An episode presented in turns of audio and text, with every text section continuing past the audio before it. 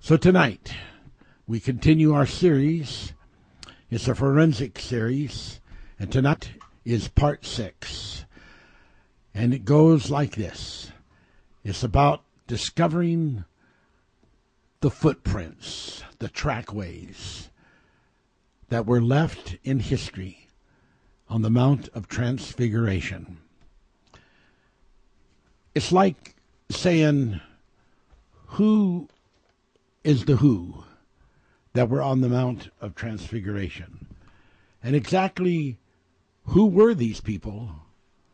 Why were they chosen? And that's what this teaching is about, because it is important. You see, I think that sometimes that people get involved with just the head ministry. In Corinthians, it gives us an example of the woman, the church, the woman, the husbandman, and it shows that the, the church or that the uh, the people are the body of Christ, and then it shows that that Christ is the head of the body, and many times I think people get into a subject like um, this Mount of Transfiguration, and um, mostly all that they will teach about uh, is just uh, Jesus Christ and and uh, his experience. But uh, the thing of it is that is very very important is that we need to get the whole ministry that concerns the the body complete, and and and and in this case, we have uh, quite a body we have the angels who were there. Uh, we have uh, three disciples who were there. We have Moses who was there. We have Elijah who was there. And these are outstanding uh, personages, uh, not just nobodies. And we want to talk about that today because they are the who who's that were on the Mount of Transfiguration. And we need to talk a little bit more about exactly what was this Mount of Transfiguration. I think that um, that that is vastly missed and misunderstood. So um, uh, it's it's it's um, it's really really super that um, we can expand and oh, sort of like stretch the heavens. And that's what we want to do. And it's interesting that two of the, the uh, chosen uh, who who uh, persons uh, were the uh, sons of Zebedee, uh, which were called by Jesus sons of thunder. Now, thunder is just no small word to look at. In fact, recently they discovered uh, this um, dinosaur, and uh, they found more than one uh, fossil, of course, and it's different. It's not like you know uh, every species, every other species. It's, it's like a species of its own, and they have decided to call it thunder thighs. And the reason they call it thunder thighs is because it's got some of the largest uh, legs and that, that kick up by the hips, and and they say that uh, this would allow this particular uh, dinosaur to uh, to jump incredible leaps and uh, to use the legs uh, with those thunder thighs to just wreak tremendous havoc on any other predator or, or, or some animal that it was it was preying upon.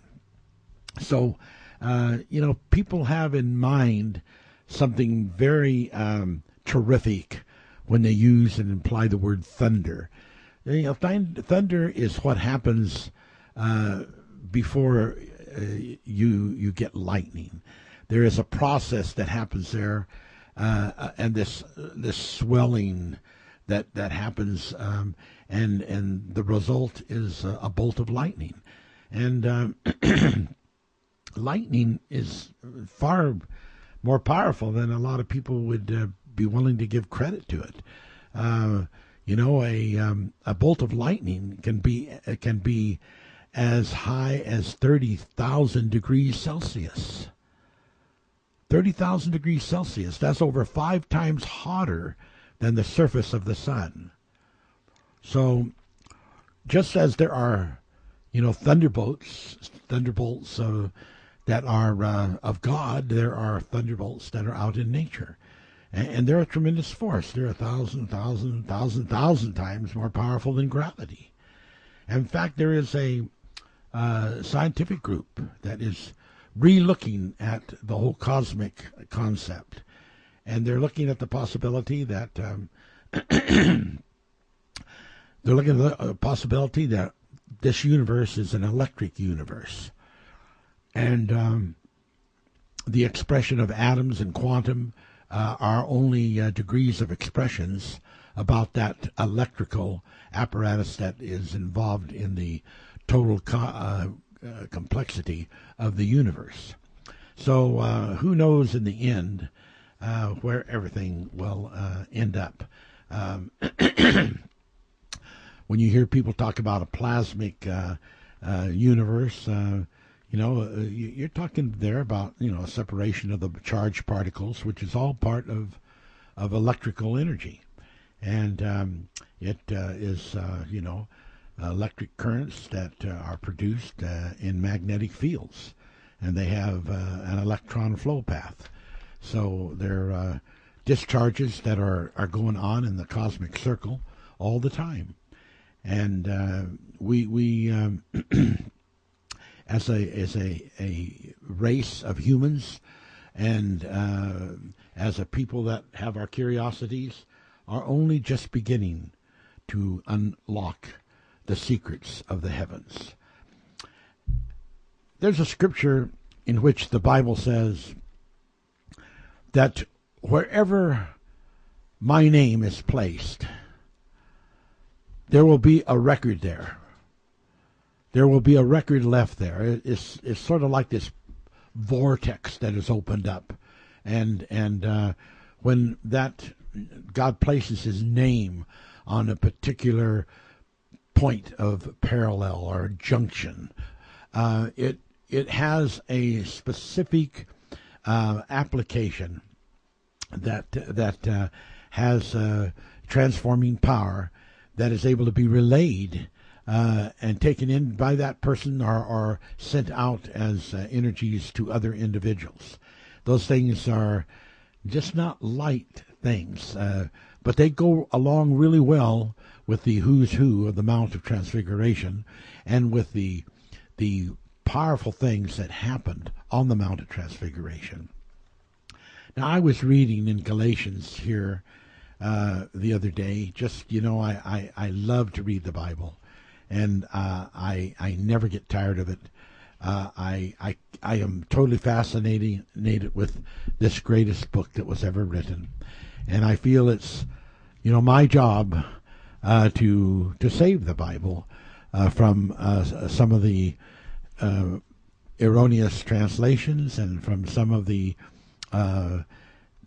really negative things that are being said about the Bible by scientists and people in the world and to show and to prove, uh, because the Bible does say prove all things, and I'm, I can guarantee you the Bible comes within uh, that definition. And uh, Paul was talking, and uh, he he was he was talking about in uh, Galatians 1.15, uh, but but when it pleased God who separated me from my mother's womb and called me by His grace to reveal his son in me, that I might preach him among the heathen, immediately I conferred not with flesh and blood. And and this is the the promise of uh, transassimilation, because um, you know even David said that when I wake, I know I shall be like him, and this is all about trans assimilation, and this is all part of the revelation of what was meant when Jesus said, I am the resurrection. And as we begin to come into that understanding and, and this need of having the Son to be revealed in us, uh, that is what is going to allow us to be effective and to be helpful. And then, uh, you know, Paul goes on in the second chapter and the first verse. Then, 14 years after I went up again to Jerusalem with Barnabas, and took Titus with me also. And I went up by revelation and communicated unto them that gospel which I preached among the Gentiles, but privately to them which were of reputation, lest by any means I should run or had run in vain. I thought it was absolutely sensational where he writes and he says, I went up by revelation. This is more along that line in which the scripture says the day will come that you'll know you won't worship in one mountain or another mountain uh, that is involved with um, religiosity and and sects of of uh, conceptualities, but the day will come that you they that worship God will worship God in spirit and in truth.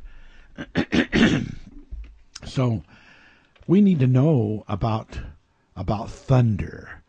Um, in Job twenty six fourteen, it says, "But the thunder of His power, who can understand?" And, and that's that's a, pl- a thing that you know we're asking for people to get alerted to, to awaken to. Uh, don't you want to know about about the thunder of God's power? What exactly that does mean? God isn't just um, slightly and lightly putting uh, that into the Bible and speaking about it, and it it is all through the Bible. It's, it's a very uh, fact filling, uh, deliberate uh, use of terms uh, that has something uh, of, of a very very deep nature. And the scripture I just read in Job twenty six fourteen indicates that it's a power uh, but who can understand it? There, there is a there is a difficulty out there of disassimilation of knowledge to these people, and and uh, a miss um, complexity of how people are directing their focuses to understand uh, such a teaching.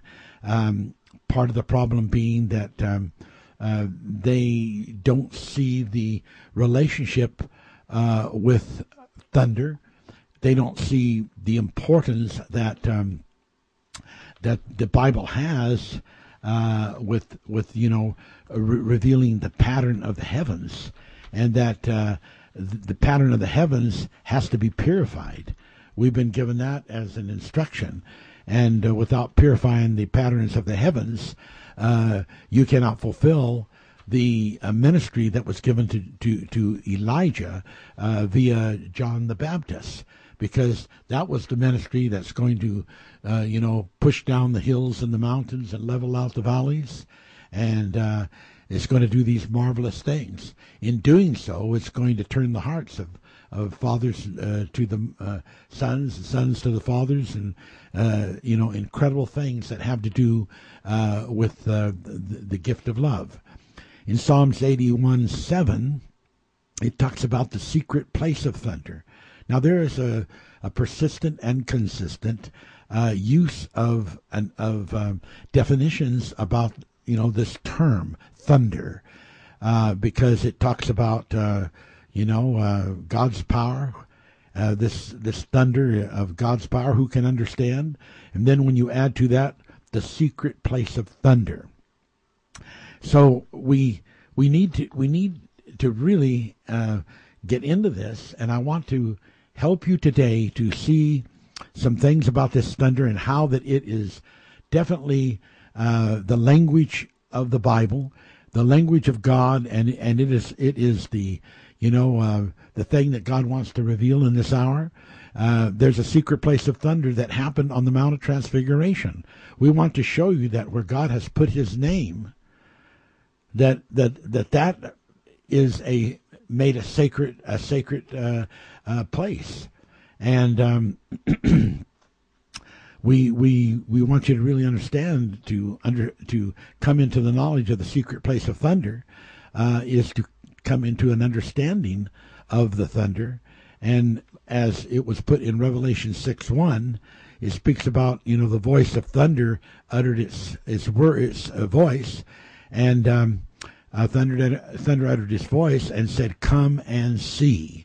So the the the symbolism, the metaphor, the parallel and parable of thunder is in Revelation 6 1 calling out to every ear that will hear. He that hath an ear, let him hear. You know what the Spirit is saying to the church. And, and that is happening emphatically right now with the Word of God. Emphatically speaking to the people, say, you, you really, really, really need to listen to these teachings about the trackways that are, you know, uh, leading up to the Mount of Transfiguration, and uh, and and the, and and that voice is saying, "Come and see." There's two things that have to be initiated. Number one, you have to put forth the effort to come, which it may mean, uh, you know, uh, getting onto uh, the broadcast and and turning it on, and you know, setting aside the time to to listen, and and listening is part of seeing because it opens up visions in your mind when you hear the word. now, in Revelations uh, 14:2, it reveals that thunder is the voice of many living waters. So when it talks about throughout the book of Revelation and in other other verses in the Bible about the the many living waters, um, that is describing something that is the result of the thunder. It is the thunder that when it speaks, which mostly is not understood, is more like a noise to people because they don't understand this spiritual thunder. Uh, but it actually is the voice of many living waters. In the 17th chapter of Revelations and the 15th verse, the angel described to John in an interpretation of the word waters and he said, The waters that you saw the lady sitting on, this represents nations, peoples, tongues, languages. You know, uh, it, it was a representation, waters were a representation of entities, of, of people, of, of, you know, creation people. And, and so when you get into this thunder, uh, you are you are getting into something um, uh, of an incredibly deep nature, and we're going to expand on this. Um, we're going to, uh, you know, even consider about the thick cloud and the thunder that happened in Exodus 1916 uh, on on the Mount uh, uh, Sinai experience with Moses, and uh, how that that particular episode was tied in to the 20,000 angels uh, that that uh, were there on that mountain of Mount Sinai, and that is recorded in the 68th chapter of Psalms, and how that uh, uh it, it mentions right there that those angels were on Mount Sinai, and they were a particular uh, a group of angels uh, that um, are actually called Argonauts or or Arturians. Uh, right now, we've been calling them Arturians, but possibly in the future, uh, we will call them Argonauts um, more often than we call them um, than we call them, uh, you know, uh, Arturians. There is um, interesting story about the stars and about the ship uh, that is, you know, uh, the ship of voyage that the Argonauts take uh, throughout the uh, constellations of the heavens. And uh, that is a story that, you know, God wants us to be able to read the stars, read the messages that were put in the stars. He tells us in the 19th chapter of Psalms, you know, that, that he's done these wonderful, amazing things. His hand has, you know, written the line of his word throughout all uh, of the of the heavens. The the scaffolding uh, of uh, his uh, masterful touch uh, has placed mysteries and and beatitudes and wonderful colorations uh, that all have signs and have messages Uh, Genesis uh, tells us that stars were made uh, uh, to reveal the times and to ha- show signs. Um, nothing is by uh, accident a, a compose by God. Everything that God poses, composes has a definite lattice to it, a definite reason. And so we have to put all these things together so that we can understand the full and powerful meaning. Uh, and as I started to say earlier, in Exodus 19:16, it talks about the thick cloud and the thunder, and um, how that uh, you know that that this came on over the mount when they were there. This cloud is one of the names that um, is used quite frequently in the Bible. Instead of uh, chariot of fire, um, it's used uh, instead of saying angel craft because um, you know the people back then didn't understand anything about flying vehicles. Um, it, they didn't know what to call them. And uh, so a lot of times they were just called clouds because some of them were so huge, you know. Uh, some of them were small planidomes, uh, planidomes that can go through space at incredible speeds and have complete living facilities just as if you were living on a, a small Earth. And, um, and those are planidomes and they use those to go from one galaxy to another and uh, from one planet to another. And we we do a lot of teaching on that uh, in my writings uh, in the book of uh, of the Father's House. And uh, those days uh, we do have some exciting times to come. There, there's just there is just no question about it. I've got a bunch of scriptures that I, I want to, to read and I want to elaborate upon uh, because you know it is it is the word uh, that is so important. But before we get more into the thunders, let's let's go back and let's talk again about Mount Hermon, because if we don't understand the importance of Mount Hermon, and and why that uh, for for anyone to conclude that that uh, that the Mount of Transfiguration is any place else but on Mount Hermon um, is a sad shape and a sad undersong because it misses the whole incredible, beautiful uh, uh, uh, story and song of reality. Um, and you know, in um, uh, in Deuteronomy four forty eight, uh, you should really mark this one down. Deuteronomy 4:48. Uh, it says that uh, uh, Hermon is Zion, S-I-O-N. Hermon is Zion. So we have the proof there that the the other name for um, Hermon is Zion, and there are other names. Uh, there is uh, Shinar, and there is um, there there is uh, Sirion. Um, Sirion means uh, breastplate, and uh, and there is Zion with with a Z or Z, depending on whether you're Canadian or USA, how you pronounce the ZZ.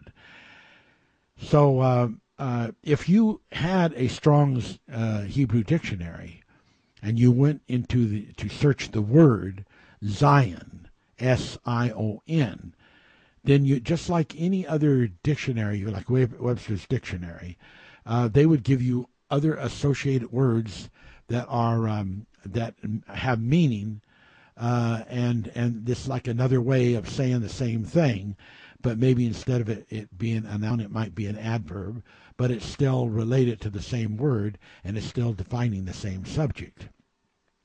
And if you do that with with uh, uh, Zion, one of the things you will find, in addition to to uh, Shinar and uh, uh, uh Sanion, uh, you will see the word Zion, Z I O N, or in Canada Z I O N.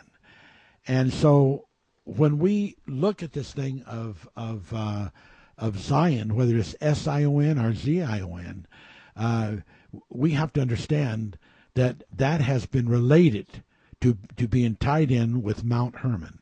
That does not mean there is not another Zion, a small little uh, hill that that has been um, designated as a Zion. Uh, but that's not unusual in the Bible for there to be names of places and things uh, where there is more than than one designation for more than one place. So this thing about uh, Zion uh, being uh, Hermon is really really important uh, because of the tie-in of what the Scripture says in in Psalms.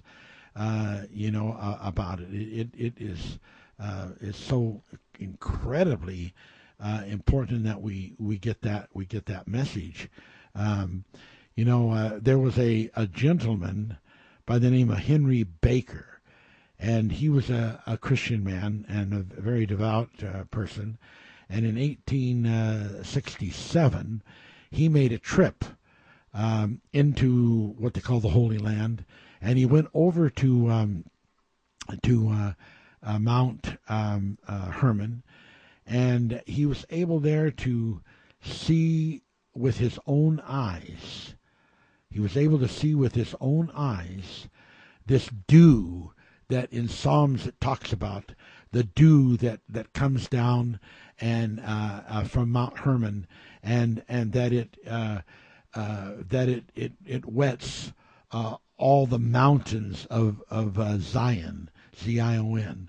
Now, some people had read that and just not understanding and not knowing they interpreted that to mean that the uh, the dew or the blessings from Mount Hermon, uh, it being such a high mountain, uh, had a way somehow of, of coming down and blessing um, the um, you know uh, the Zion that was over by Jerusalem. But you know that just is absolutely uh, not what it is saying. It's not limited that that that that, that blessing cannot be, uh, you know, uh, sent over to the others other Zion as well. But let's just read that scripture. I believe it is uh, Psalms 68, 17. I'm not sure of that. I might be wrong. I uh, have to think a minute. Hold on there uh, while I get this. Just hold on there for a jiffy. I have to uh, go to the Bible and look off to the side here, the way we have things set up.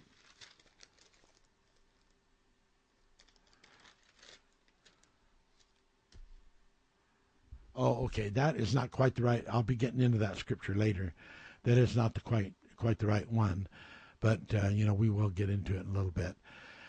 The scripture I'm talking about in Psalms uh, is uh, is about this um, expression that it talks about in which um, uh, there there is there is this experience of life of of, of life everlasting uh, that that it promises and and that it gives. And uh, let's turn to Psalms 133 3 I think that's it. 133 3 yeah that that will be the right one And this is a powerful verse. I've read it a couple times, but it's so powerful that you can't really even get this whole uh, message upon the upon the Mount of Transfiguration if um, if you don't understand what's going on. And and this is part of understanding what's going on. Uh, and I read you those scriptures about you know getting into that understanding. Okay, so here here is uh, here is what it says my mic is just flopping around here, not wanting to stay in place. But um, here's what it says um, Psalms 33 3. As the dew of Hermon, and as the dew that descended. Now, I hope you're getting this. I'll read it again. As the dew of Hermon, and as the dew that descended upon the mountains of Zion. For there the Lord commanded the blessings, even life forevermore. Now, this is so incredible. It is so absolutely incredible that you get this. Number one, the the Mount of Transfiguration took place on Mount Hermon. Number two, Mount Hermon, which is like very, very high mountain, 90,000 feet. And not, I, should I should say 90,000. Uh, I think it's more like 9,000. But um, when we're when we're looking at this, it, it, there are many other mountains. Most of your other mountains around uh, Jerusalem and in those areas, they are only like maybe 1,800 feet, 2,000 or 2,500 feet. Uh, Zion is just one small mountain close to Mount Moriah, which is another small mountain. I've said this before. so when it talks about the mountains of Zion, we have to understand that doesn't exist over by Jerusalem because it's not mountains, it's mount, not a true mountain. But that does exist in the Golan Heights and in the whole section part of of Mount Hermon, which is not just one mountain. It it is it, it has several different peaks and it has a continuation of all kinds of other smaller mountains. So all of those mountains, which are all part of the Golan Heights and and uh, and go and you know it goes it, it into territories uh, north and southward, east and westward. Uh, it it it covers a huge uh, expanse, and so so it is the only place by this Bible verse that it can be. It can't it can't be some other place, um, although it can symbolically, metaphorically represent also, as it does in the 12th chapter of Hebrews, the heavenly Jerusalem and the city of God, the Father's house, which is in, in a physical heaven, uh, not on this earth. Now it says here, and I read this, it talks about this blessing, even the life forevermore. Well, one of the things that this gentleman describes, because he went there and you know he had a crew with him, and they had their um, all their travel equipment, and I suppose you know like tents to stay in and and sleeping bags and all the kind of things they need like that, and um, that he said is you know very humid, hot, sort of dry type of land, but that at night, uh, at around the Mount Hermon areas, um, that this dew would congeal and then would, uh, you know, loosen up and would come down. And it, it, was a beautiful kind of moisture that would come down and do and because due to and because of that dew that came down, which this uh, you know Psalms one thirty three three that I read you was speaking about. Um, because of that, it said there there was absolutely uh, awesome um, uh, at the uh, you know awesome, awesome gardens at the foot of Hermon, and it was absolutely a marvelous, very fertile uh, land where there there was uh, orchids, um, um uh, there was all kinds of of fruit trees and various things like that that just had abounded prolifically. Now, what we have preached for many, many a year um, is that um, the revelation of the Bible tells us that that in Lebanon that there is a connection to Lebanon and the Garden of Eden. And we have taught that the Garden of Eden was not far from Mount Hermon was not far from the base of Mount Hermon. That there was that, that that is where the Garden of Eden was. Now that is totally a different teaching, different teaching than what most of your Bible scholars and other people teach. But you know, uh, we, we, didn't go up.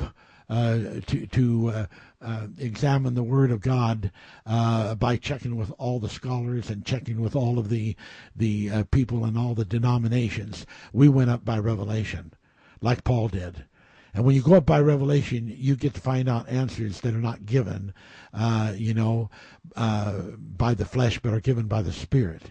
And many, many times they are different from what the common crowd is milling around with.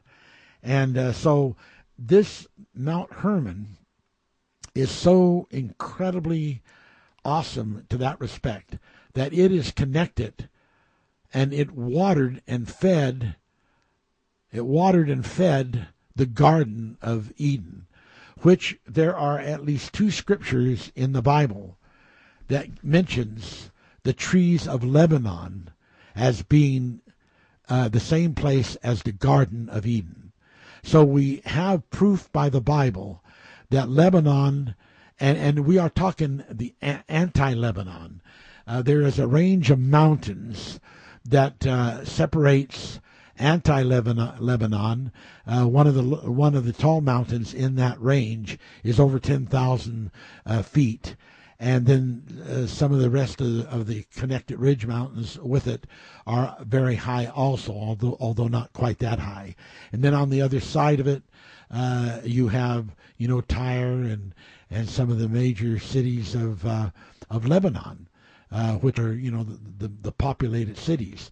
But behind the that major um, um, uh, series of mountains, uh, you have the anti-Lebanon range, uh, which has a corridor uh, that goes through and past Mount Hermon. Uh, all the way to the Euphrates River, and and when you go south from uh, Mount Hermon. Uh, you know, you follow the rivers uh, to Galilee and and the rivers uh, uh, uh, from there into Jordan, and on down to the Dead Sea. So it, it, it is quite a connection. But when you begin to see this scripture, the Lord commanded blessings, even life forevermore, is talking about the tree of life that was in the Garden of Eden and that was all connected. So even in the book of Enoch, uh, the book of Enoch talks about when these angels came down, and the reason they came down there was because uh, part of their job was uh, to preserve, um, you know, the the uh, tree of life, and uh, uh, it, it you know the, even that revelation was was seen there in a little bit of the book of of, uh, of Enoch. Uh, you know, that book sadly needs uh, to be retranslated, which I hope to do someday. But um, in the meanwhile, there's still a lot of goodies that can be made available, but you have to be careful how you put it together, or, or you'll uh, be worse off than not even using it. So, uh, as we begin to see this, all of a sudden, there is an opening. This mountain is a really, really, really important mountain. And of course, we teach that that's where Moses built the ark. He wanted to get the ark up high so that uh, when the flood, waters came, uh, you know, maybe a 100, uh, 100, 152, 300 feet high, moving at over 100 miles, uh, you know, an hour, maybe more than that, uh, that, that uh, it would have a chance to break uh, that uh, sort of uh, tsunami effect uh, before it uh, reached the height where the the ark was being built, and and the trees that were built in that area were just awesome trees for for building the ark. The trees that were that grew in that area rather, so those are are super important things as we begin to see all of the wondrous things that tie in to to that mount and why Jesus went to that mount. Uh, also, we teach that the that the um, the Ark of the Covenant was was uh, on that our, uh, mount, and uh, it was it was um, uh, buried within a cave, and then later it was taken up to heaven to where it says in the book of Revelations that now the the Ark of the Covenant uh, is in a temple in heaven. Now, it's not talking about the heaven of heavens, the heaven above all heavens, the spirit heaven. the spirit energy heaven is talking about the Father's house heaven, which is a physical heaven, and it they ha- they do have temples there and mansions, and you know, in my Father's house are many mansions. I go away to prepare a place for you. It's still a place where you can prepare and build things and and so forth. So that is very very important to get all of this down and see the connection that the Bible is really uh, talking about. Now, um, in Psalms uh, 68, being that I started started to read that scripture earlier, let's just read it again to make sure that we're we're covering, uh, you know, this uh, awesome uh, revelation. Because uh, although I've covered some of these things before, you know, we're tying them together now. So um, in uh, Psalms 68, verse 17 uh, it talks about the chariots of God are 20,000, even thousands of angels. And the word for angel there is shinons, which there is no other place in all of the Bible that it ever used that word. And that's because the, the of the meaning of those particular angels, because these are angels that are actually um, uh, angels elect, which are coming from uh, Argonaut, or as as we most often call it, uh, Arcturus, the Father's house, and and there's twenty thousand of them there, and and it says. Um, um, verse 17 the chariots of god are 20,000 even thousands of angels and the lord is among them as in sinai the holy place.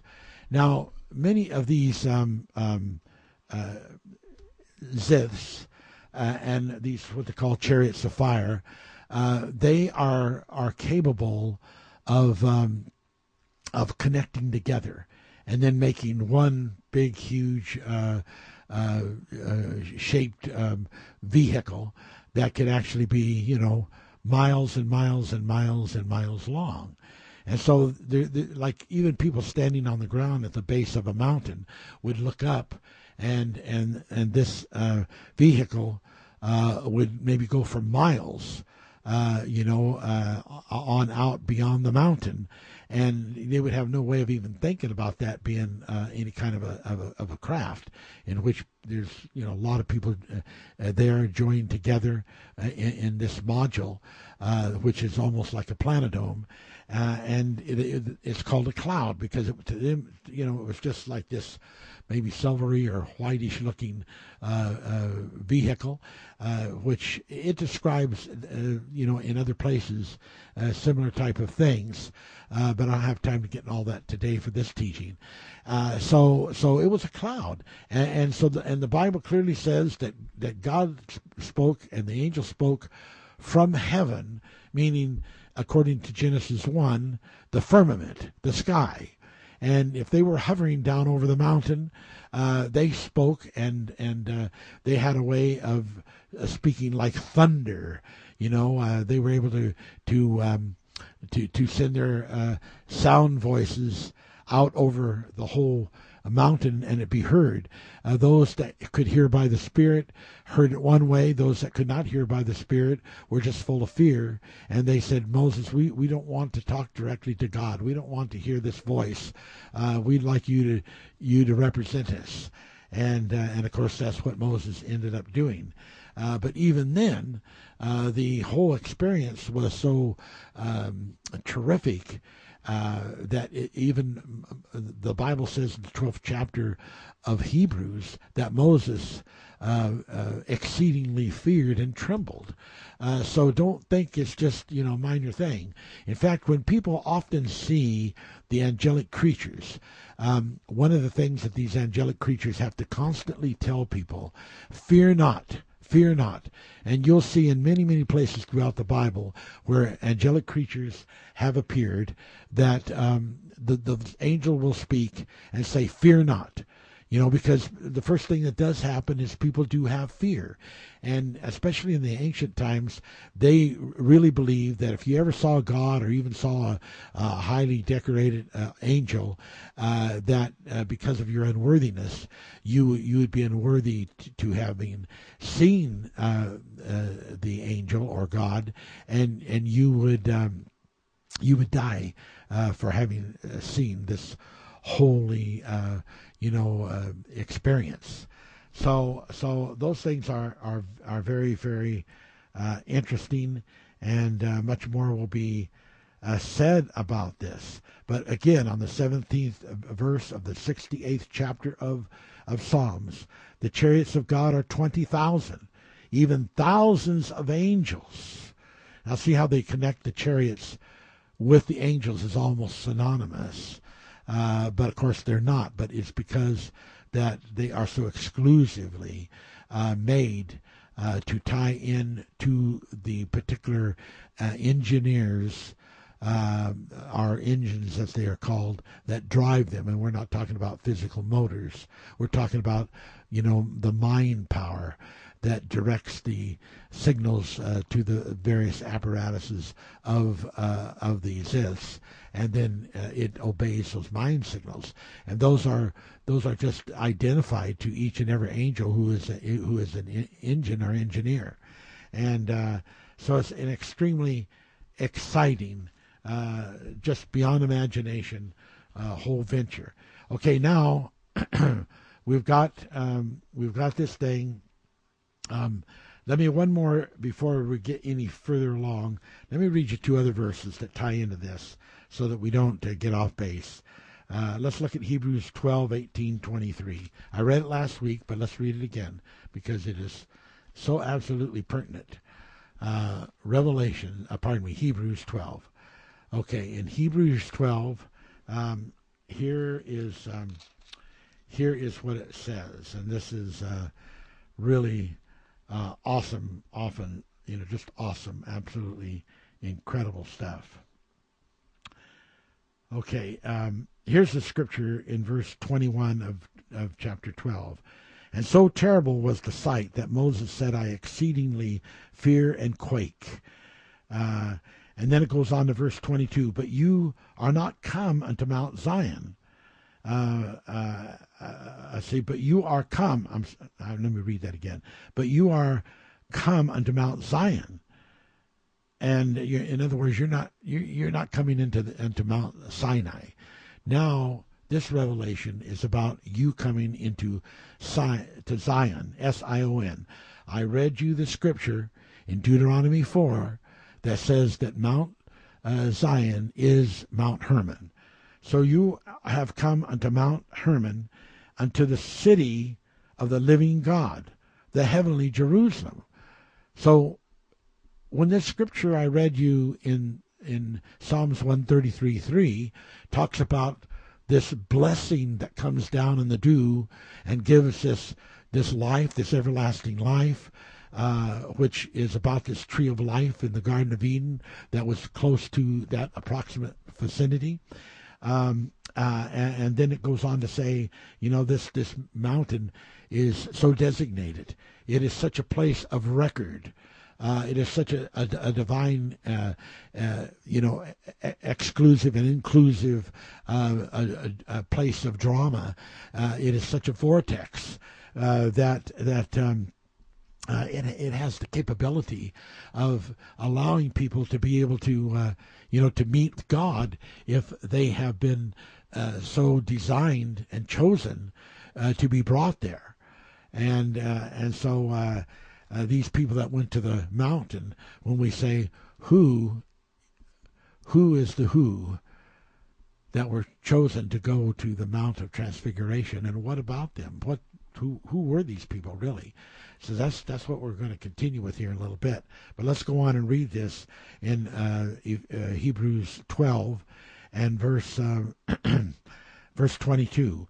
But you you are come unto Mount Zion, Mount Hermon, and into the city of the living God and the heavenly Jerusalem, and to an innumerable company of angels. Now, is what Paul is speaking about is is Psalms 68 in which there's 20,000 chariots, uh, 20,000 ziths uh, that are moduled, moduled and joined together, making this huge uh, uh city uh, called Jerusalem. Was was when those modules are joined together? Does that form a planetome called Jer- Jerusalem that ascends down to the earth? well, Manifest teaches that even during the time that uh, uh, that Ab- that Adam and Eve were were in the stage of being prepared for the tree of life, and and for coming into you know an, the ultimate uh, uh, pattern of uh, of uh, of um, transformation, that uh, there was a holy Jerusalem that descended. And we can see the uh, trackways of that upon the earth because it tells that later uh, people like Abraham were called out you know, uh, of the paganistic areas that they lived in close to the Persian Gulf, and that they were called out, and he was to find a city, the city that was not made by hands. And and and he was to find a particular man. He found, uh, you know, that revelation. And and uh, and that that was all part of his meeting with Melchizedek, who was from that city, which is not of this earth. That's why Melchizedek is not given a general, uh, uh, you know, not given a a, generation connection uh, to the people on the planet Earth, but instead uh, his genetics is connected with, as it describes it in John, uh, Saint John chapter uh, 14. Jesus said, "In my Father's house are many mansions." If it were not true, I would have told you. I go away to prepare a place for you, that where I am, you may also be. And so we see that there is this story. You cannot get away from it unless you just want to refuse the Word of God. If you want to just continue being blind, continue being deaf, continue being uh, uh, into perturbation of the mind uh, due to the things that have glued in and concreted into your thoughts, and you are so used to having believed those things, you don't want to be promoted uh, to a higher realm of hearing and understanding, then you know that's that's as far as you will go and and and uh, you will not be crossing over the Jordan uh, to the west side. You'll be staying on the uh, on the other side, which is has much more wilderness, much more desert, and is a much more uh, harsh place to live. Okay, and so um, uh, it goes on. It says. Um, uh, to 23rd verse, 12th chapter of Hebrews. Um, yeah, to the general assembly of the church of the firstborn which are written in heaven, and to God the judge of all, that's the Father of all, to the spirits of just men made perfect, and to Jesus the mediator. That's what Mount Hermon is about. It's the Mount of Transfiguration. And who is one of the who people to be there? Jesus, the mediator. And there he is in his mediating mediating spirit, uh, and and he is revealing things, you know, to Elijah, to Moses, and Moses and Elijah are ministering to him, updating him on things of the spirit world, and and the three disciples, John, James, and Peter. Wow. I hope you're I hope you're getting an insight to this. I hope you really are. Because once you get the insight into this, you will not be interested in any other stories.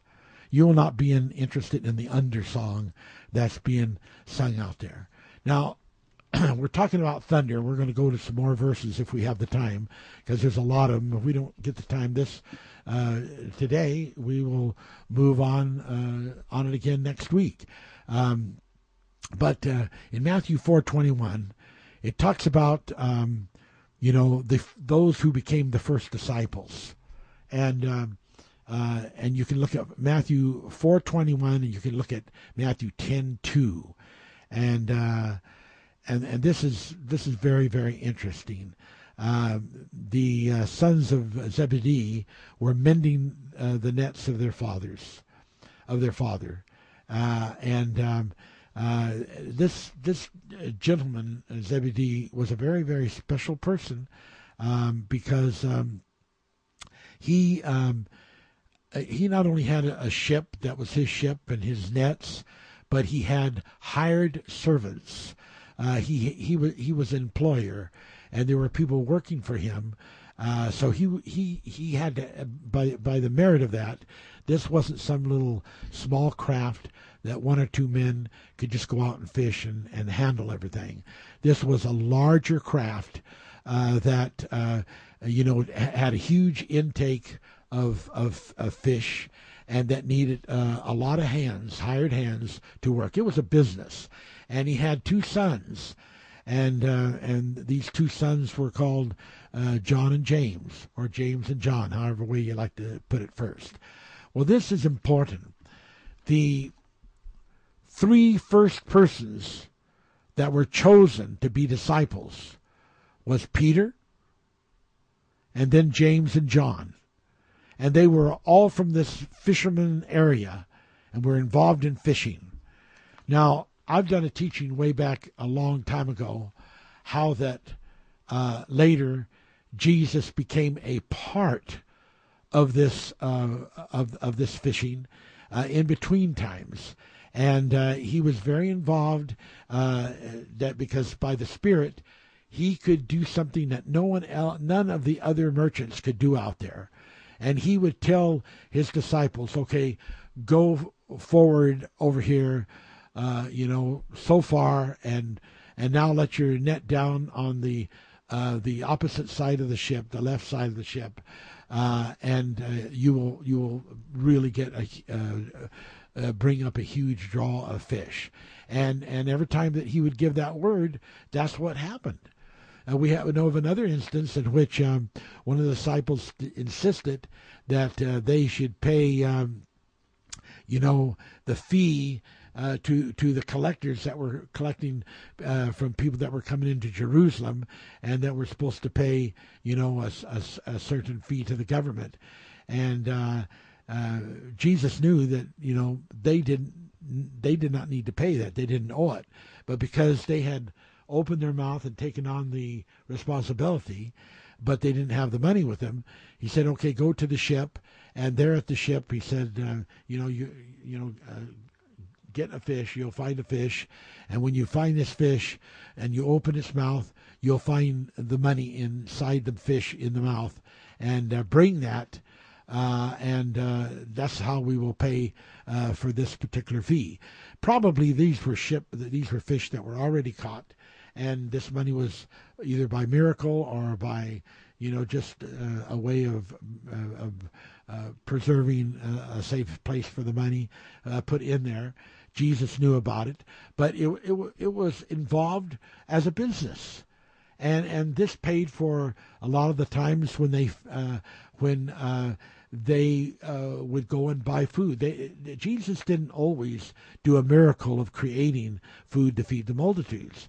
It was obviously from the the the statements that were made by disciples that they, you know, they would say, should we go and buy, uh, you know, for enough food here to feed these people? It is obvious that they had been doing that, and it's obvious from the things Jesus said that the multitude, some of these people followed him because of of, of the food being fed and and so this was a regular thing that they did. They would get large crowds out. They would be quite a ways out from the city, and uh, and then they would get hungry and they would get thirsty, and then uh, from the business that Jesus conducted. Uh, you know uh, that that uh, paid uh, for a lot of his food, and then the other people, of course, that supported Jesus were some very wealthy women, and these women were very wealthy, and they were able to um, uh, you know, to to uh, help fund the things that uh, Jesus was doing, and uh, and uh, so th- there's records of that. There's records of of those uh, two particular things. Okay, so much for that. Now, and it's interesting that these three, who were the first disciples chosen, were also chosen to be the only disciples of the twelve disciples that were chosen to go up to the Mount of Transfiguration. And it is interesting that two of those disciples that they were given surnames and they were brothers and they were called the sons of thunder.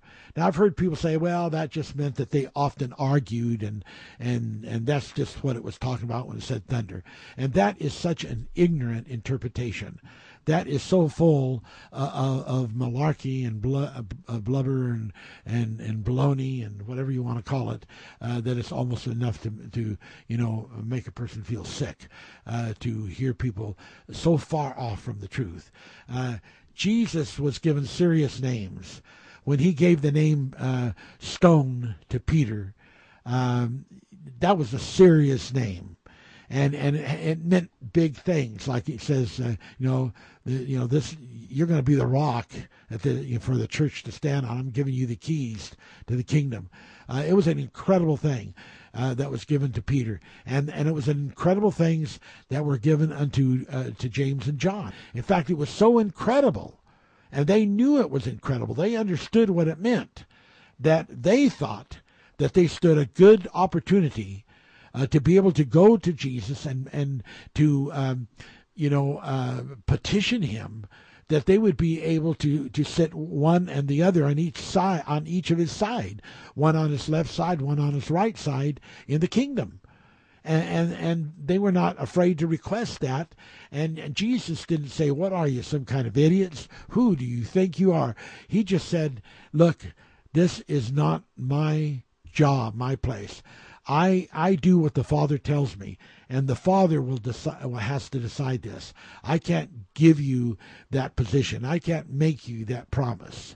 But but you know the these names, thunder that was given to John and James, uh, that was a powerful revelation, and it connected to some incredible uh, things that you know we want to tell you about. Uh, you know, maybe by we can get through most of it tonight, but if not, we'll finish it next week, and then we'll go on to all the other things that you know we're uh, promising to tell you. Uh, but it, you know, it probably as I'm re-looking this over, we're not talking about just maybe we're, we're probably not talking about two more uh, sessions to complete this series. We're probably talking, you know, a total of ten, maybe even twelve. Uh, sessions that it's going to take of these teachings to finish this series. But I'll tell you what, it's going to make a small book, and it is going to be one of the most powerful books uh, that that uh, that exist, uh, you know, on the earth. Um, interestingly, uh, one of the uh, brothers of uh, brothers of our our group of listeners and believers sent me a um, um, a message on the from the YouTube where there has, in recent history here, they have discovered uh, this um, uh, book that is, uh, you know, made out of copper, and and it has evidently been, you know, holes punched through it, and uh, it's been uh, of the nature that there is a special web wiring uh, that holds it together and allows you to turn the, the copper pages, and there's all of the special uh, uh, information and and uh, special writ and it's a very interesting time uh, uh, of discovery that something like this is coming forth.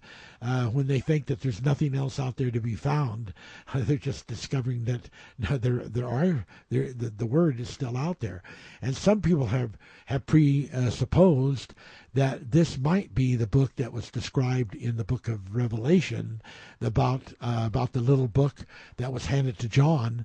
That that this might be the book with the seven seals that that is being found, and of course that's uh, not the case at all because the conclusion of that book uh, was that God told John to eat up the book. now we know there's spiritual meanings to that, but still, um, um, uh, people do come up with their ideas.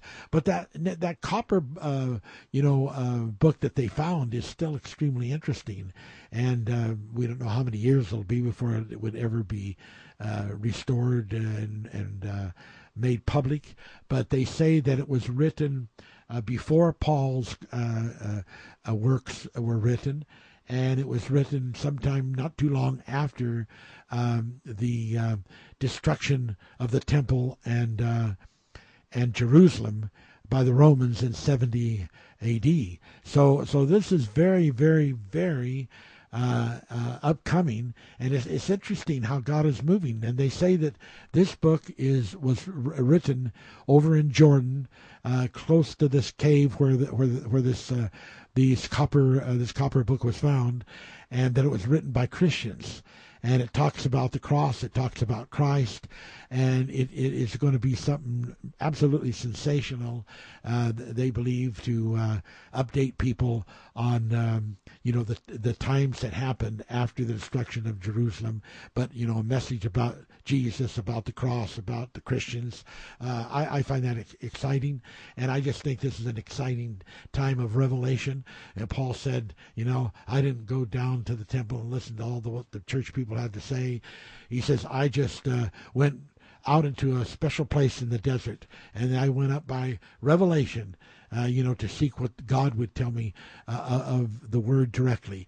Uh, this is a spirit to spirit time of revelation, of listening by the Spirit and moving by the Spirit and understanding by the Spirit. And it is what God is doing in this day and in this age.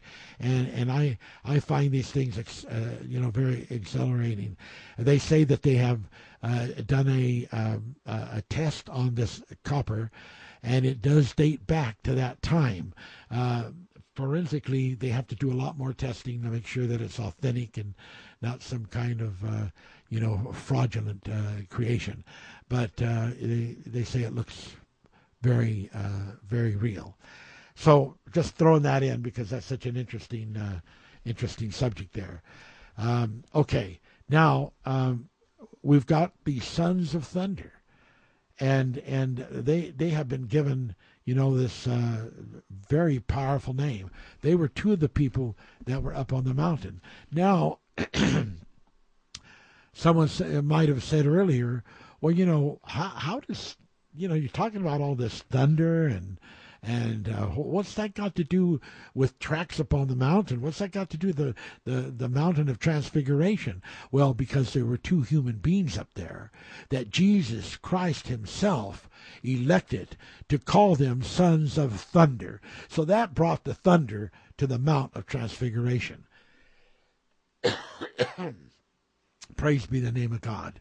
Now we got you, you, you don't have John and James uh, without thunder and and you don't have thunder without John and James on the Mount of Transfiguration, and that opens up the whole subject and the reality of what is the connectedness to thunder uh, as as it is being named and connected uh, with with this whole revelation, you know, of, of Jesus Christ. Well, we, we saw one connection on the Mount of Hermon we saw one one connection there with the with with with with the cloud and and with and uh, when you read about Sinai about the about the the voice that came out as uh, of, of which is a voice of of thunder and and like bolts of fire and many living waters and and that spoke under this cloud uh, and and then uh, that comparison of what happened uh, uh, with twenty thousand angels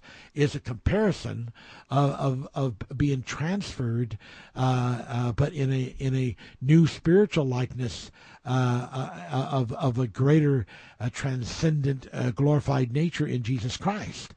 And and so that, that, that the glory of that past mountain Sinai is being transferred by the presence of Moses standing on the sea of glass and and and singing the songs of Zion.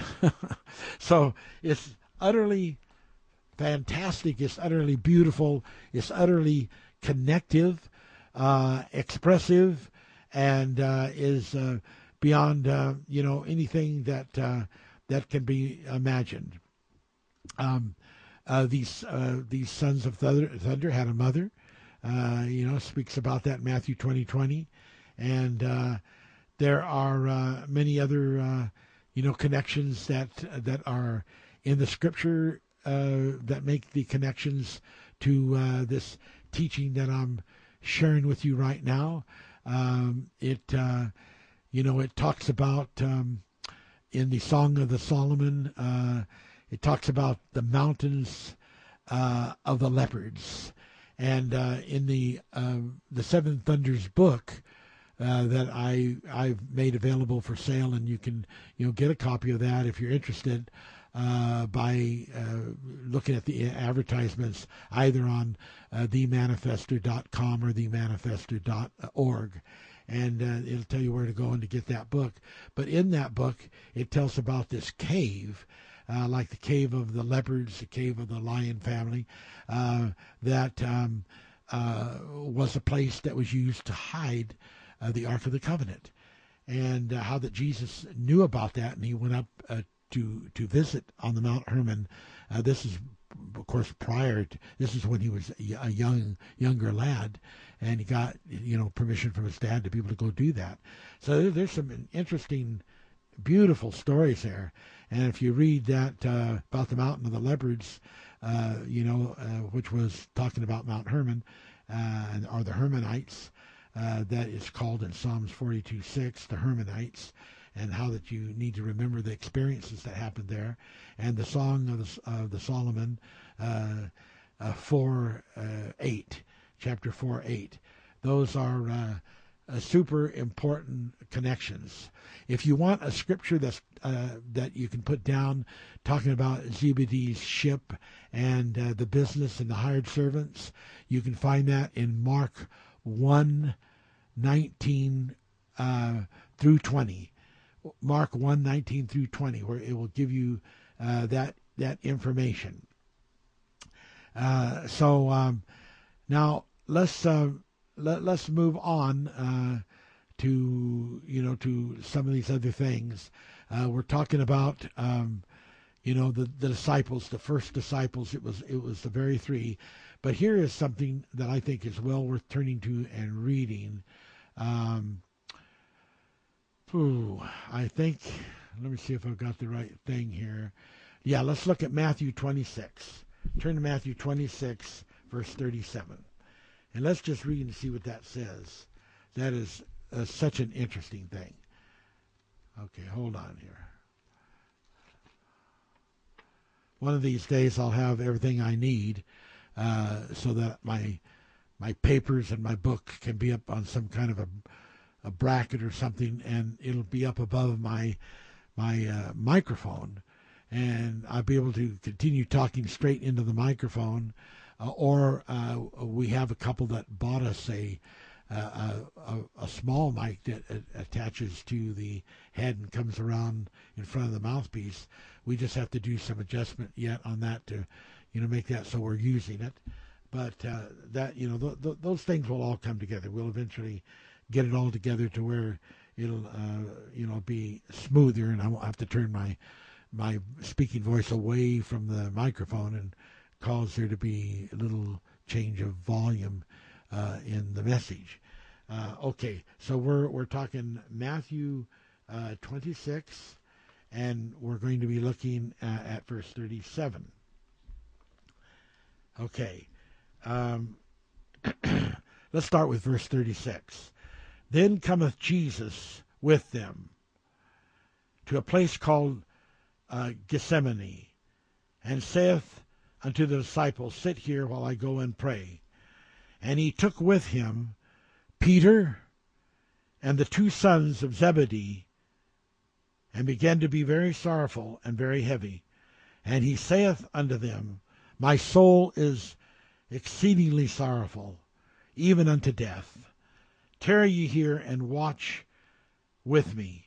And he went a little further and fell on his face and prayed, O my Father, if it be possible, let this cup pass from me. Nevertheless, not as I will, but as thou will. So we see that um, that it's not an accident. The choice that Jesus has made of Peter and of the uh, sons of thunder, of, of John and James, that they were the first ones that were chosen to begin with as disciples. They were selected to go up to the Mount of Transfiguration.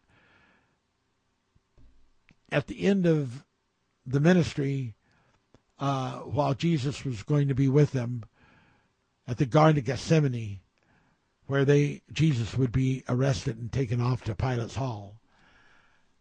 they were again chosen to be with with Jesus. They were the they were the ones. None of the other disciples were chosen for the Gethsemane thing. None of the other cho- disciples were chosen for the Mount of Transfiguration thing. When you look at the at who Moses was, and how that it compared Moses as a a type of of, of Christ, and, and and that there was like no one that had God had talked directly to, you know, uh, uh you know, no other prophet. And then when you look at at uh, Elijah and how that he ascended up in the fiery chariot, and and the power that he had, and you look at him uh, when Jesus said uh, that uh, when the disciple says, "Doesn't Elijah have to come before the Messiah?" and he said, "Yes," and the and the, and Elijah has come, and they've done with with him what they will. And the Bible says, then the disciples understood th- that Jesus was talking of John the Baptist. Uh, when they went, when when the Sadducees and Pharisees went to uh, John the Baptist, they said, you know, are are are you the Messiah? He said, no, I am not.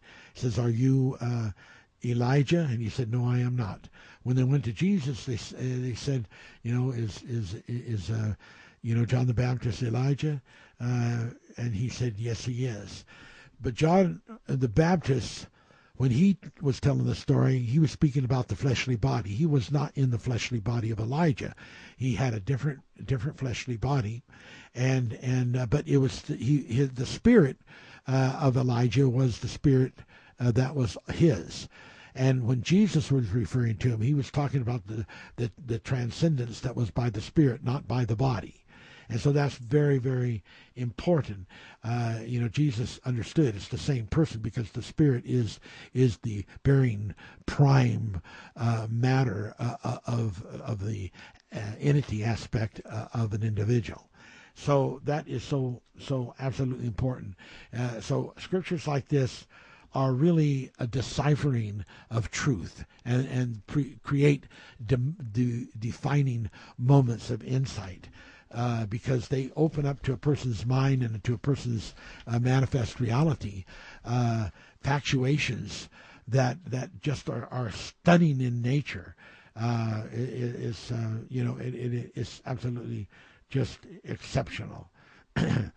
Uh, if you're looking for a scripture that says Elijah must come first, it's spoken by Jesus. if you turn to Mark 9, 11 through 13, uh, you can get that uh, kind of information. Uh, if you want to verify where Jesus calls uh, those two disciples the sons of thunder, uh, you turn to Mark 3:17, and you'll find that. you want other information on that subject? look at Mark 10:35 through 38. Those are all great scriptures for you know this message that um, that we are are putting out here today, and they have uh, you know they have really awesome connection uh, to to this whole story uh, that is being revealed about uh, I am the resurrection of life uh, that Jesus spoke in John 11 25. And so, as we begin to enter into the the glories uh, of the similitudes um, of these magnificent splendors of truth, um, the, the, the glories that we talked about with Moses, you know, uh, the glories that we are now talking about with Peter, uh, John, and James. Uh, we are uh, exciting uh, stories of the past that have been uh, lying in a slumber uh, sort of like as the Bible described it in Psalms 81:7, the secret place of thunder, and in Job 28:14, uh, but who knows uh, the thunder of God's power? Uh, who can understand it? Uh, this is the moment. This is the day that God is speaking to us to reveal His Son in us. This is the day that God has given us the power to go up by revelation. This is the day that the voice of thunder is calling and saying, Come and see. Uh, this is the day of understanding that this thunder, which is which was the, this power of insight, this power of, of gift that was put upon John and James, this you know the sons of thunder, and, and all the meaning that is uh, entwined there. Now um, let's just look at some other uh, verses. Uh, let's look at 1 Samuel 7:10. 1 Samuel 7:10, and let's just see what we can find there uh, in this. I just you have to be patient with me because I've got to uh, off to one side with one hand, thumb through, and find my connection here.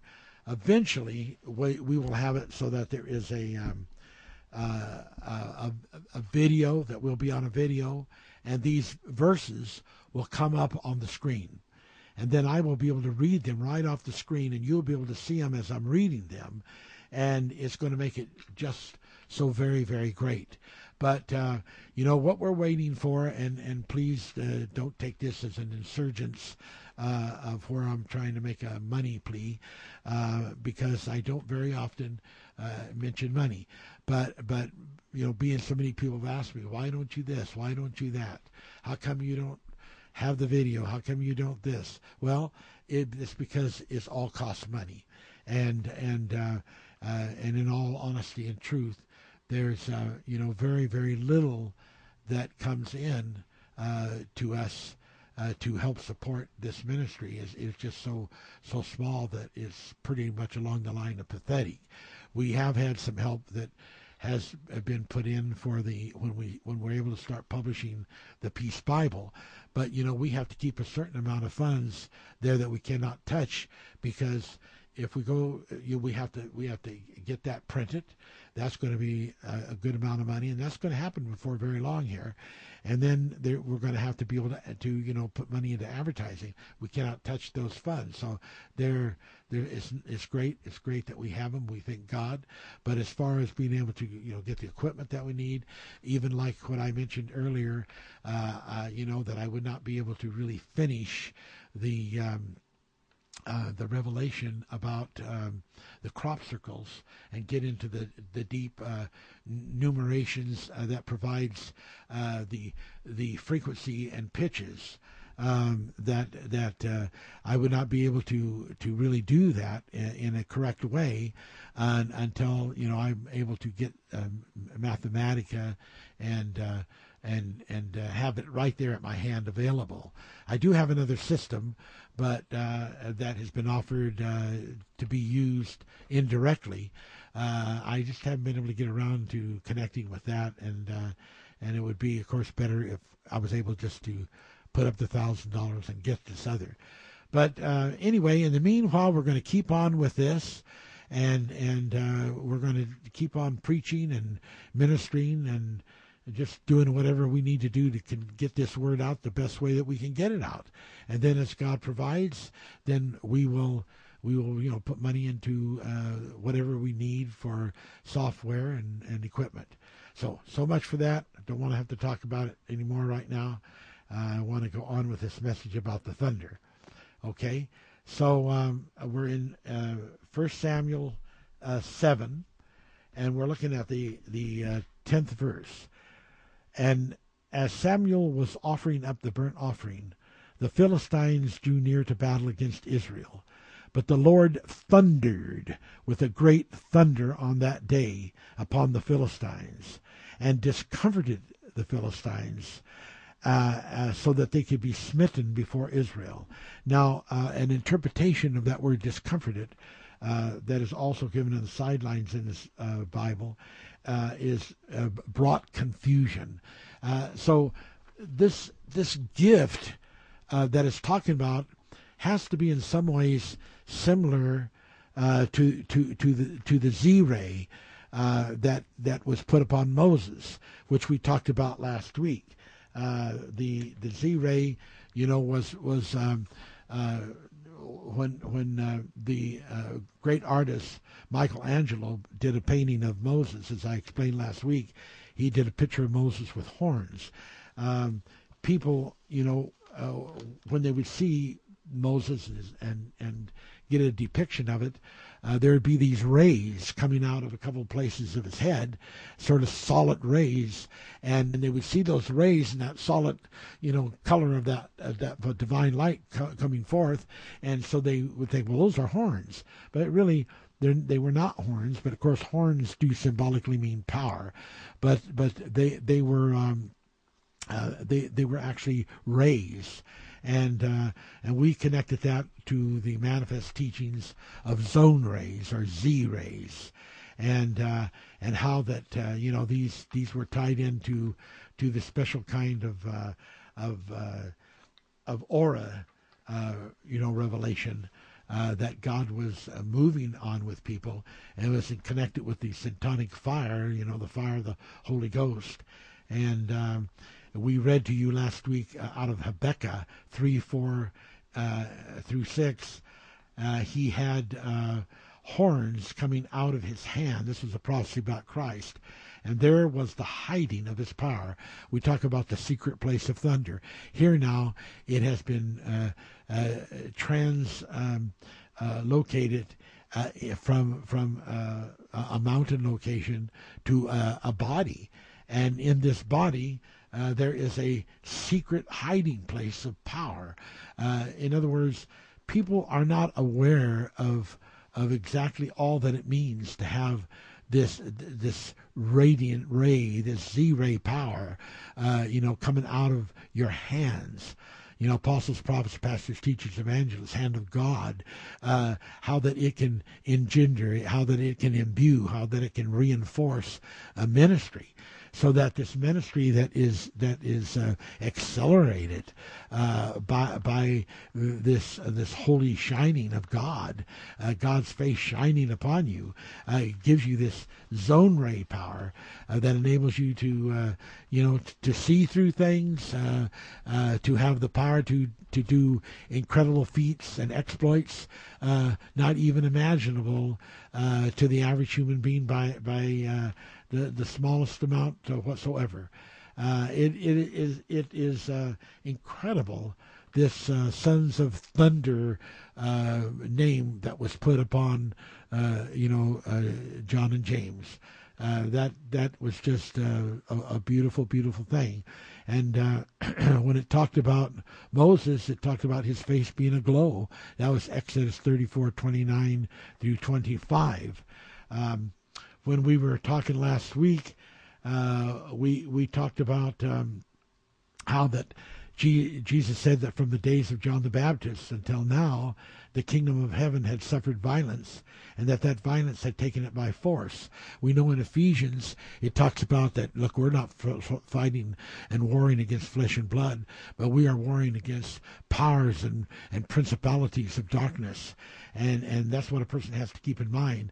And then I read you Isaiah 43 uh, through 5, Isaiah 43 through 5, where there was this prophecy about filling every valley and bringing every mountain and hill low and straightening out every crooked place. And this was the message given to John the Baptist that he had to to uh, be involved in. It was an incredible job, and and he's still involved in that. It's not finished, uh, you know. He's uh, he, he's he's obviously still coming back around different times, involved in different ministries, and and uh, it's it's it's a beautiful thing, uh, you know, where he is still um, perpetuating and engendering this whole uh, uh power that is uh, of of deliverance that is to be fulfilled in the time, in the in the times time and the dividing of the times and uh, uh, it is uh, all being put in place. Uh, it's just beautiful, and and the scripture, if you need it, where where Jesus says John the Baptist is Elijah, uh, it, it is it's Elias because it's transliterated from from the Aramaic to the to the Greek, uh, and that causes it to be spelled different. But if you check your concordance, you'll see that it does mean Elijah. That that is in Matthew 11, 13 through 15. And uh, and when I talked about this worship in the spirit, you can see that in John 4:23. 4:23. There is some uh, very ancient literature that talks about uh, these uh, three men, um, Moses, uh, Elijah, and Jesus, sitting and confiding together, and all of them, as they sat there, they just shone and shined, and there was Shekinah glory all around about them. Uh, I have a tendency to believe that is a true report, and and that there's enough uh, mention of uh, situations there to forensically put that together as being factual. Uh, I talked earlier, and we talked last week about the reason Moses had to do what he did uh, was because he had a covenant uh, to stand in for his people, those people that that were told that also were told that they could not go over the Jordan, uh, that they would die in the wilderness there, and that's after going through the Red Sea and and putting up with all the things that they did. They were not going to be able to make it to the other side. Neither was he, because he was going to bear their sins. But then I showed you the revelation in Ezekiel. I think it's 39. I don't remember exactly offhand, but how that. Um, uh, Ezekiel was showing this great burial place of all these bones. And God said, Now prophesy to it and cause these to come to, to life because these are the bones that have been separated from Israel. And he says, I'm going to, you know, I'm going to, to, to bring them into regeneration and cause them to come be alive again on the earth. And they're going to get their chance to cross the Jordan. They're going to get their chance to be in Israel. They're going to get their chance to have the benefit of Moses being on the Mount of Transfiguration and standing in for them and and uh, fulfilling uh, the possibility for them so that they can come into the re uh, they can come into the uh, the uh, uh, transfiguration also, which incorporates transassimilation.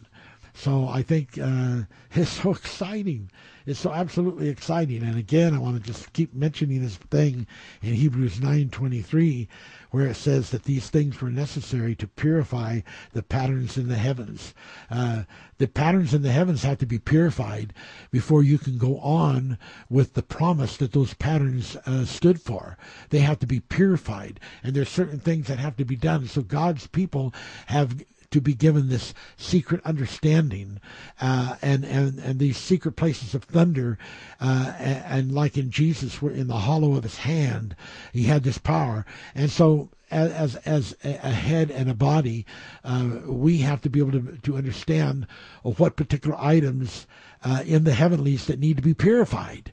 And as we understand this and we are given the in, insight of it, and as we come into that place where the glowing comes upon God's people and the Shekinah, uh, Shekinah glory surrounds them, and, and the, they come into the, the Z zone, uh, they begin to be able to have the power to reach into the heavenlies and begin to purify uh, those those patterns that became uh, polluted by acts uh, that that that people did and even angels did uh, in defiance of God's holy well.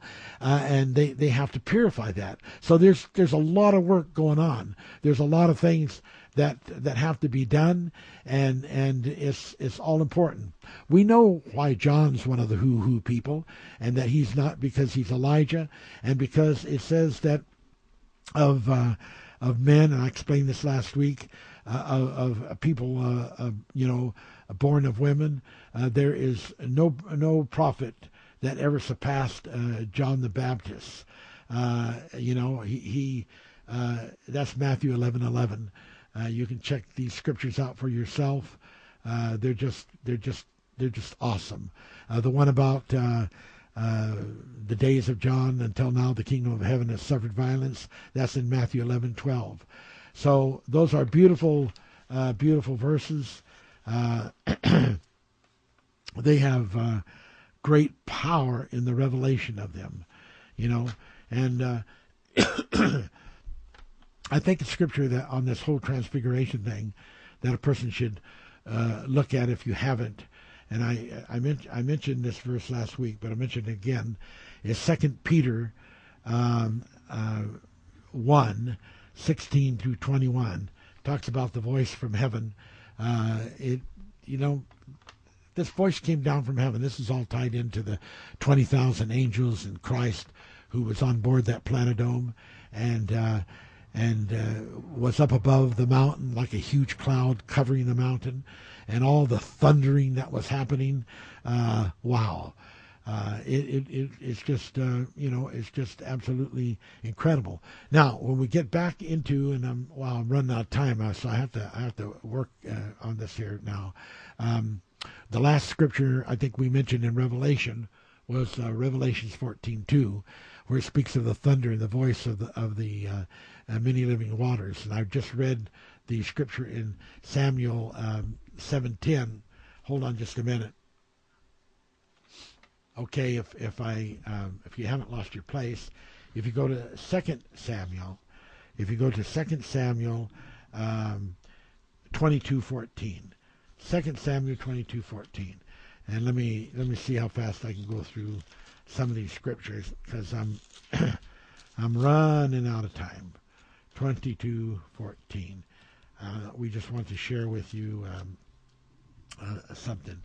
Um, you know, let's let's look at 22:11 to start with. And he rode upon a cherub and did fly, and he was seen upon the winds, the wings of the wind, and he made darkness uh, pavilions around about, dark waters and thick clouds of the sky. Now here we have a scripture verifying this thing that I'm telling you about the, the thick dark cloud that covered the mountain. It says he rode upon a cherub and did fly.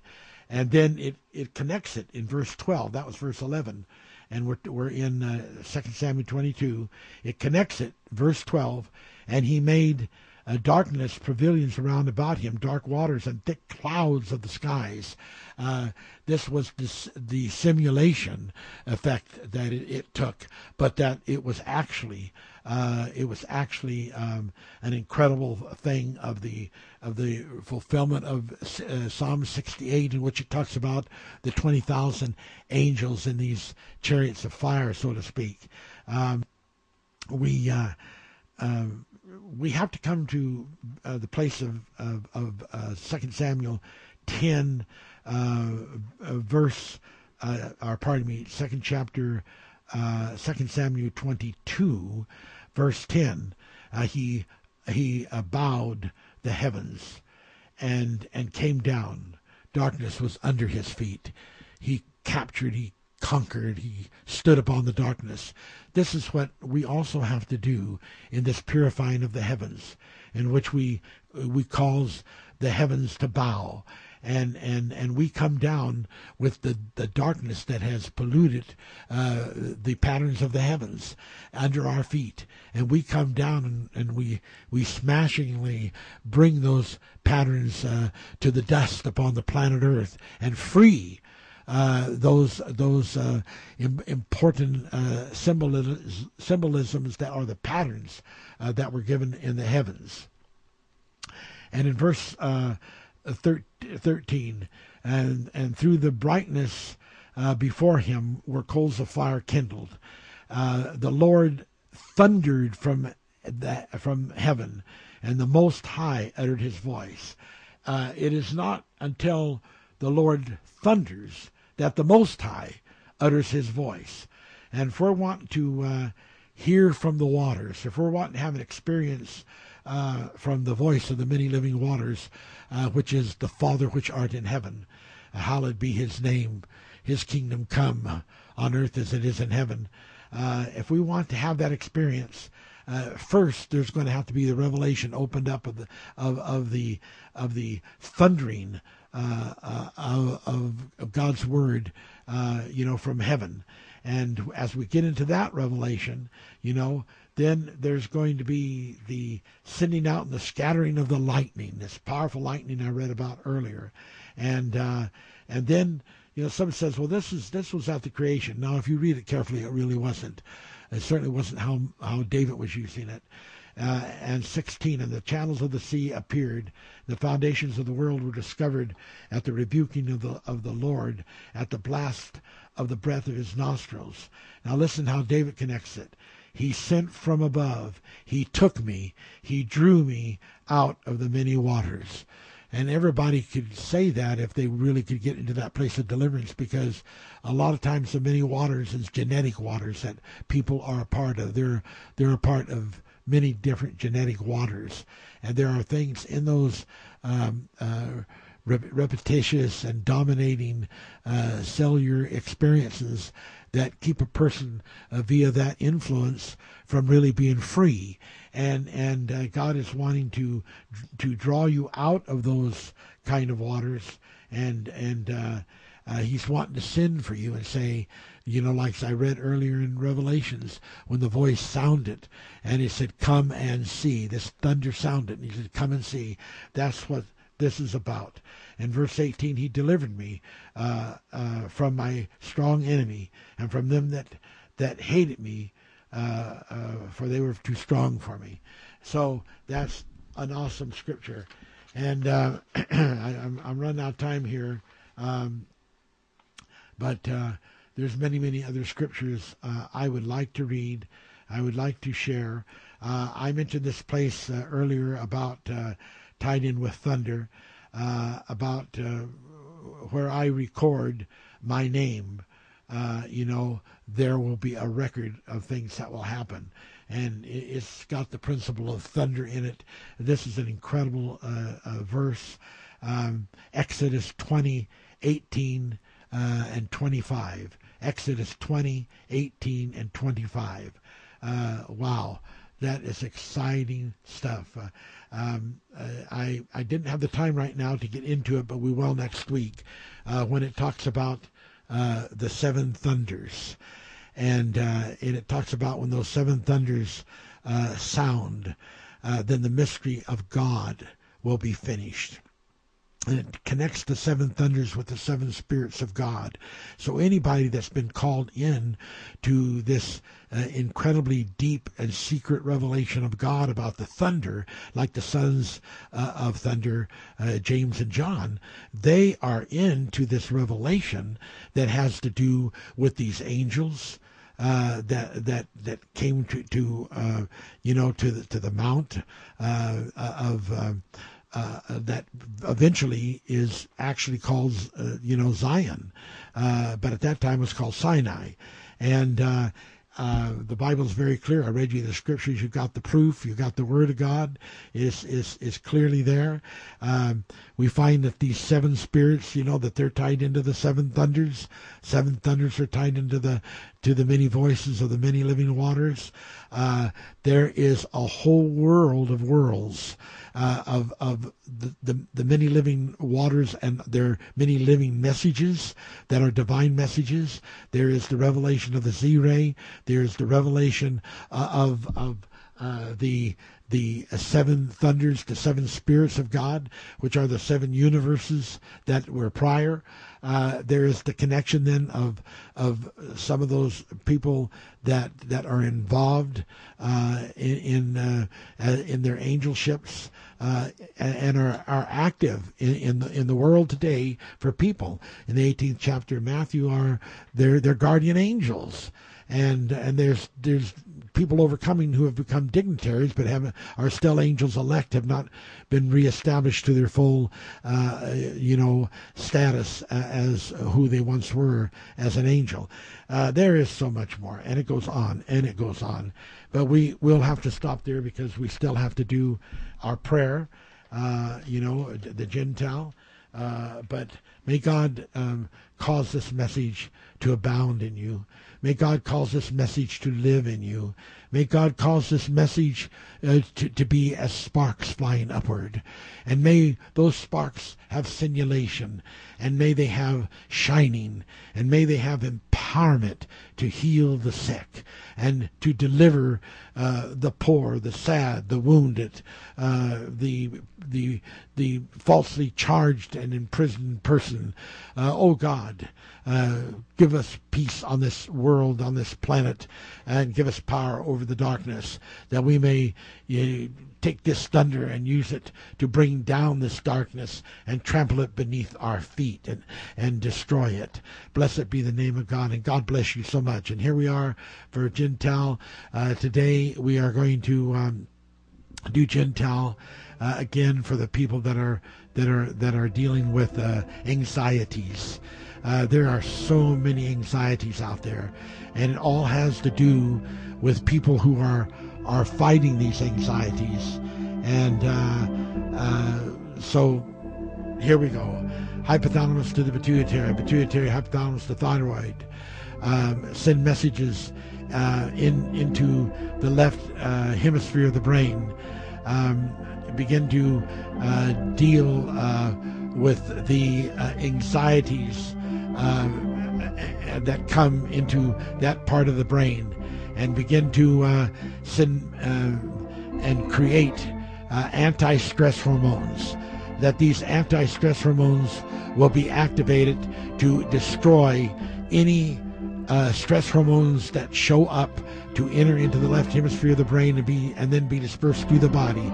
May these uh, planted uh, uh anti stress hormones, created anti stress hormones, begin to disassimilate and, and to destroy any of these uh, kind of hormones that show up uh, if there's any inhibitors, if there's any blockers, if there's anything that is uh, different than this, uh, they are canceled.